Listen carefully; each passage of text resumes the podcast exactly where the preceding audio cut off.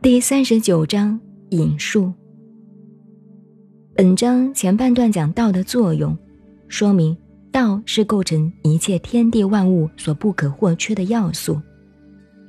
本章重点是讲猴王的得道，所以后半段提示猴王因体道的低贱之特性，即是说为政者要能处下居后谦卑。有道的人，军营如大厦的结实，要有骆驼般的精神，要能够落落如石，朴质坚韧。